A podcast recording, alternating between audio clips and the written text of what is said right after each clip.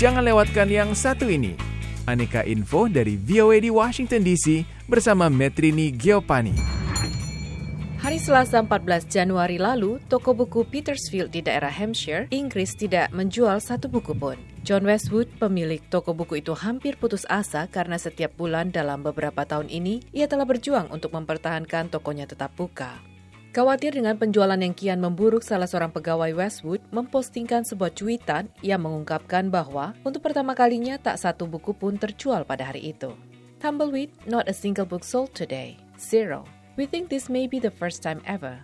Di luar dugaan, postingan itu dicuit ulang ribuan kali. Hanya dalam semalam, toko itu menerima pesanan senilai 1.300 dolar.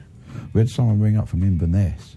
Said, I want to spend £10 but I don't care what you send me, just send them. We had someone from California saying, I want to donate. Seseorang dari Inverness menelpon dan mengatakan, saya ingin belanjakan 10 pound sterling. Tak peduli buku apa, coba kirimkan buku apa saja. Ada juga yang dari California ingin menyumbang 50 dolar.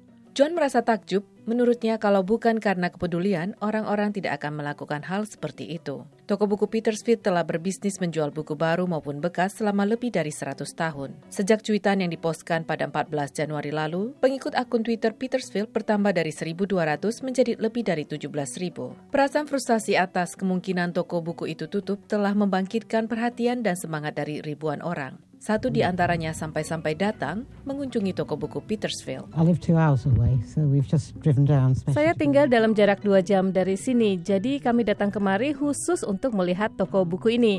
Saya sangat menggemari buku. Saya kadang-kadang suka juga menulis. Menurut saya, penting bagi kita untuk menjaga tempat seperti ini tetap terus beroperasi.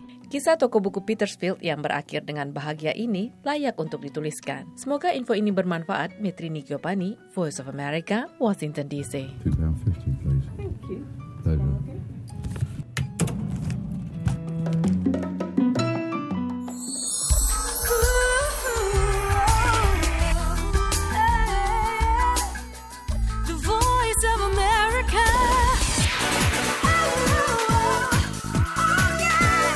Be